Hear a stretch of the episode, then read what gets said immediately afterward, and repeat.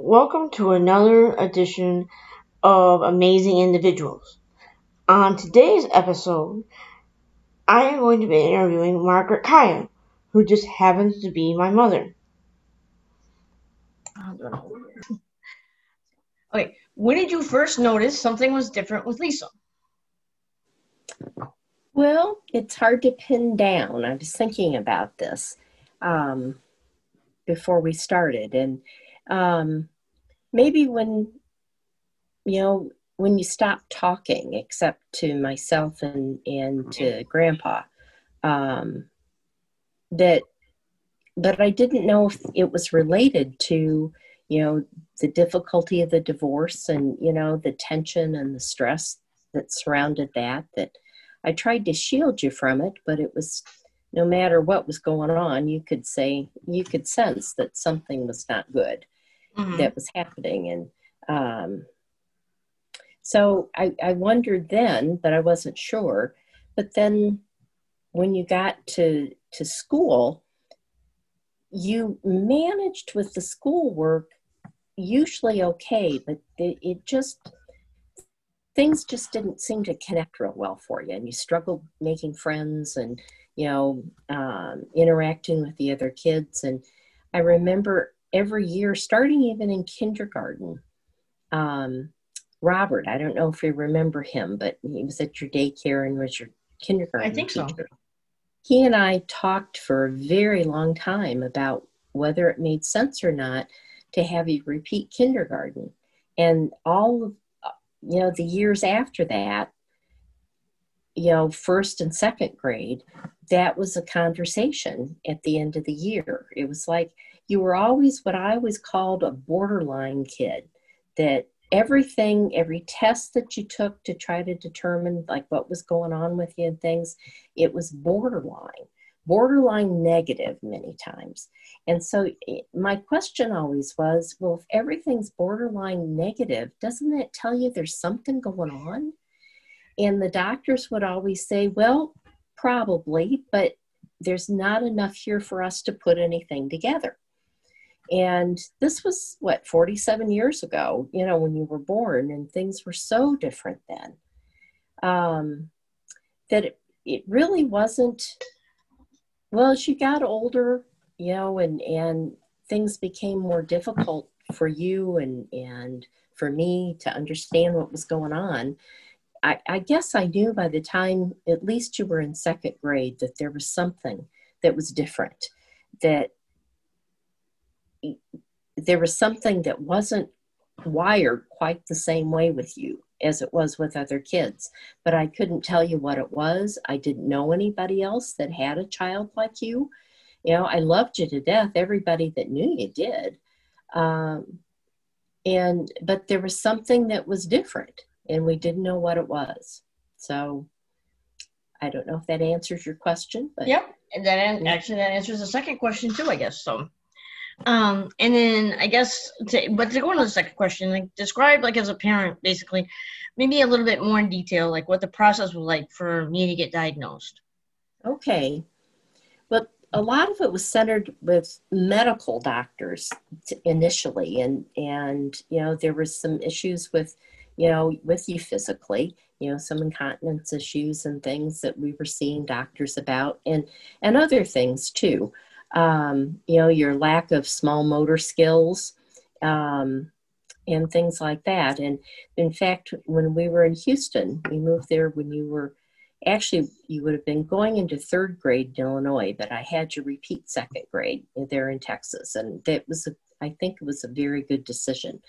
But we went we had a went to the doctor, and we had a wonderful physician, pediatrician, who was really a sweetheart, and um, he sent us to uh, Texas Children's, I believe it was, down in the downtown Houston, and they did a lot of testing, and including genetic testing, and we had a number of diagnoses, including one that later Dr. angrily told me was no way was possible, but you know that's a whole other subject, is how doctors treat you.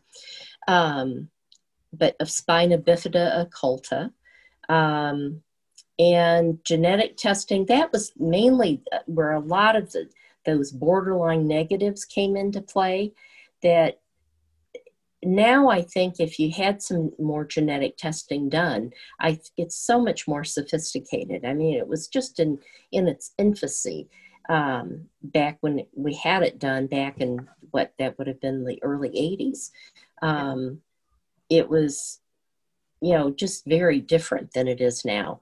But they couldn't really tell me anything, and nobody knew what I needed to do to help you. Nobody could give me any advice.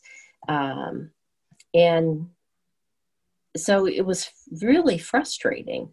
And then when we were in Oak Park, you came back from living with your dad, and it was such a horrible time. I mean, you were obviously very emotionally disturbed.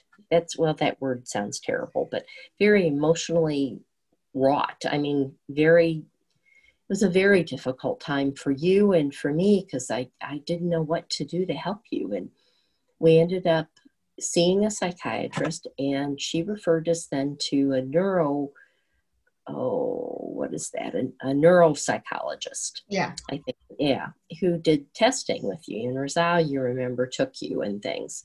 And that was when we had a label.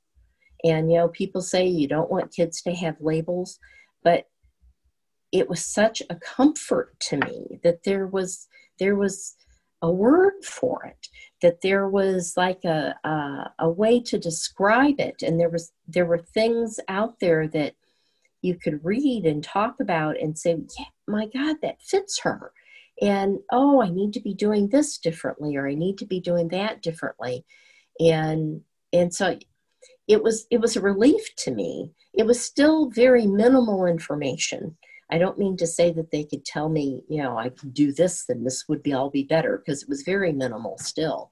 But there was a word for it. It was a nonverbal learning disability.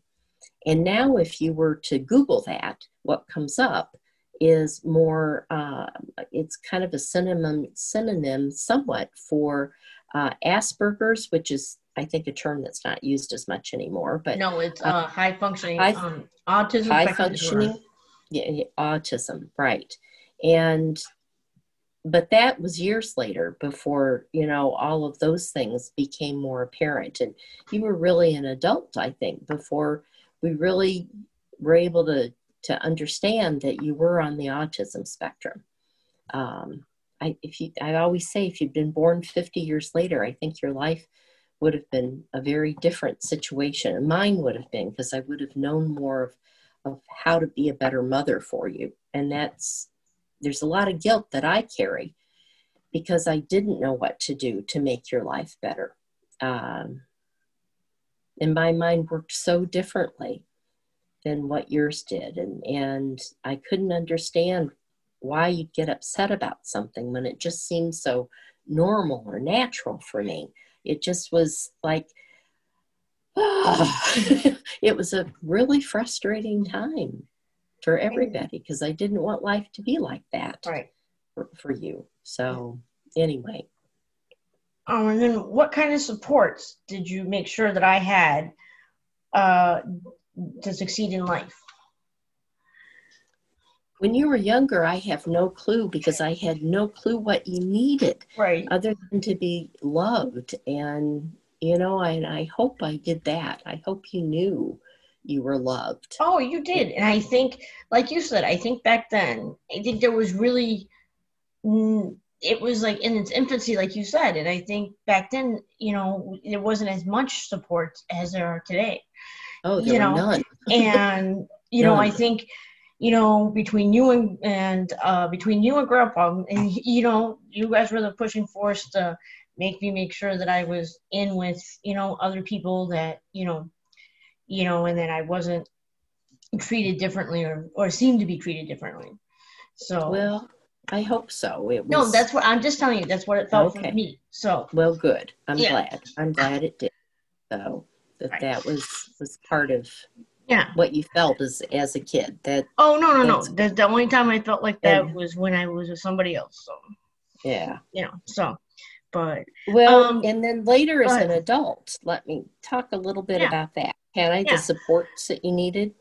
That was also an interesting time period, and and my my inclinations were to be very protective, overly protective and indulgent, actually, and that we were very lucky that we had um, Raza, your stepfather Mhm. or your father, Yeah, dad, yeah. as you call him now, um, rightly so, in our our lives because he, as much as I fought it, because it just, I felt sometimes like I, you know, to do what I needed to do was to kind of push you away and and abandon you, and, and I hoped you didn't feel like I didn't love you, but it was more to push you to to become more independent to make better decisions to learn how to to function aside from me you know away from me. Right. because when we're together as you were growing up i always called you my velcro baby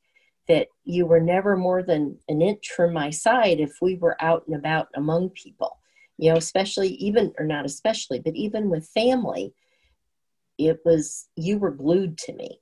And you weren't going to ever be able to be in a functioning adult unless you could be separate and be your own person Mhm. you know and Raza was a huge piece of helping me learn how to do that and helping Oh yeah, you Dad be- was very helping you become Eh, yeah, Dad Yeah. was very instrumental in, you know, help, even helping me learn how to, you know, deal with that as well. So yeah yeah good good yeah.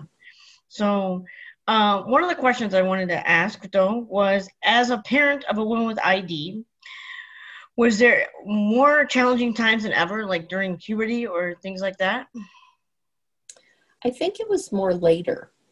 Um, high school and you know puberty had its own challenges, but a lot of times teenage years are, are for other kids were more rebellious years, and that came later for you, more in your twenties, where you were a little bit more rebellious and things. So um, puberty wasn't so tough. I think it was more you know, after high school, when more of the bipolar and mental health issues, which, you know, as you said not too long ago, maybe were more, you know, connected to post traumatic stress than than anything. But whatever it was, where you were self harming and, you know, in and out of the hospital and trying to find the right meds and and things to help you have your life be better i think that was probably the most challenging Okay. time of your of your life for me and i Mhm. think for you as well Oh yes, most definitely. yeah Yeah. So, was there ever a time that you were told by a doctor or a therapist that I would not be able to accomplish that much? oh yeah yeah the most blatant i think was um Wasn't that in Houston? It was in houston and it was a psychologist that you loved he just and he was really good with you jamie was Mhm. his name. And I remember we would go, I'd get off work, I'd pick you up. You kind of helped me find the way. You know, we went all the back streets of Houston because the traffic was so bad that we stayed off the highway and kind of learned how to navigate the, you know, from out. We lived on the west side of downtown all the way down near Rice University. You know, people that know Houston will know, you know, it's kind of like going from, you know, Naperville uh, to you know where you were in the hospital for a while, way up in in you know on the north side of Chicago along Lake Shore Drive. It was kind of like navigating all that during rush hour. Anyway, um, we would go and and he was wonderful. And but one day he said to me that you'd never finish high school. You know that I shouldn't expect that that was going to happen. And it was like, whoa. you know, it was I don't know. It was it was like a you know a punch in the stomach. Um, but I don't think I ever let it sink in and become a defining piece of who you were. That you know, just because somebody says that doesn't mean it has to be true. Mhm. That you know, you make your own choices. I hopefully can help you make different choices and become you know a little different than than what they said it was going to be. So. Right. Sometimes you tell me that I speak in code. Could you kind of describe what that means? Um, you do it much less, but for years, I think you became very afraid or nervous about expressing your opinion. And so when I would ask you one thing or another, what would you prefer to do? Or, you know, you would tell me things in a way that I ended up having to figure out and had to interpret. Like you, you know, I'd say, well, would you rather go to, you know, Cheesecake Factory or Steak and Shake? And, you know, not that they're equivalent, but, and you would say, well, that'd be fine but you wouldn't tell me which one you'd rather do. So I'd take do one at a time. And both of them, you'd say, well, that'd be fine. And I'd have to kind of look at your nonverbals to help me figure out what you were really telling me. Um, I was trying to think of other examples, and I'm not sure I can come up with them. But you know, you, you didn't many times didn't answer a question with how you really felt about something or what your opinion was. You'd really go into it in a roundabout, in an indirect way. Does that sound yeah. like what was going on to you? Yeah, I that make, yeah, that makes you, sense. Can you give an example of when you were talking in code? Not really. that's why whenever you tell me, it's like I don't see it. But that's because I, to me, it's just regular talk to me. You know, that's just and because Kirk says I do it sometimes too. So and well, he notices it. It's where you say something, but you're not quite sure that you can't, you don't know for sure who, you know, what it is that you're wanting to convey. So, anyway. um, how hard was it to let Lisa move to Evanston? Oh, very hard. Initially, it wasn't bad because you were in Pace. That part wasn't that hard, though I did cry on the way home. Um, about leaving you there because you weren't thrilled about being there initially. Uh, but I knew it's where you needed to be. I, I just knew it's where you were going to find life. Mm-hmm. And at that point in your life, you were lost. Right. And, you know, you had so few connections outside of, you know, the family and, and things. And, you know, I couldn't be your friend and your mom. I needed right. to be different. I, you know, I needed to be your mom and really push.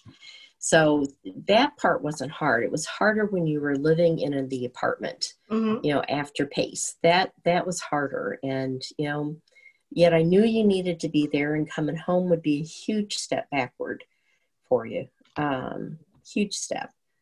That Raza was so helpful at that point. I mean, he was the one that knew too that if you were ever going to be an independent woman, we had to do this. Right. It was, you had to be further away than just around the corner, living in an apartment here in, in Sylvania. You mm-hmm. had to be further away where you couldn't just come home whenever you wanted. Right. So, anyway. Uh, so, how did you feel when I told you that I was meeting somebody then when and uh, when we decided to get married? Well, I was tickled that you'd met somebody and, and really enjoyed getting to know Kurt and, and I could tell this was different. I mean, he he was solid, he was kind. You could tell he really was good to you, you know, and was really into you. You know, wanted to have that relationship and cared about your feelings and that it was mutual. Um, and then when you told me you wanted to get married, um, the only concern that I had that led to you know, like the commitment ceremony was that we didn't want anything to negatively impact you know the benefits you received. And as we've we've learned, you know, it probably wouldn't. And at some point, you know, real wedding would be fine with us. Mm-hmm. But we felt pretty comfortable at that point in your life that you'd found somebody that you you two did a, an extremely good job and were very mature, I thought, in how you approached a relationship. You you weren't you weren't a little kid anymore. You had grown up. You had finally, you know, you were in your 30s, and it took till you were in your 30s to get there. But you were finally at a place where you could put another person uh, in your life and care about their well-being as much as you cared about your own and that it was obvious he was there too you know that it was true it, it was obvious i guess to anybody that knew you that you really loved each other. And that was it was a comfort to me to be honest. It didn't upset me at all and i felt it was just a good thing. It was a what a woman you know a mother always dreams of for her her daughter that she finds a good man that will love her and give her a good life. And i feel like kurt does that. Well thank you. Um, if there was any advice to parents out there with people with id um, what would you give them?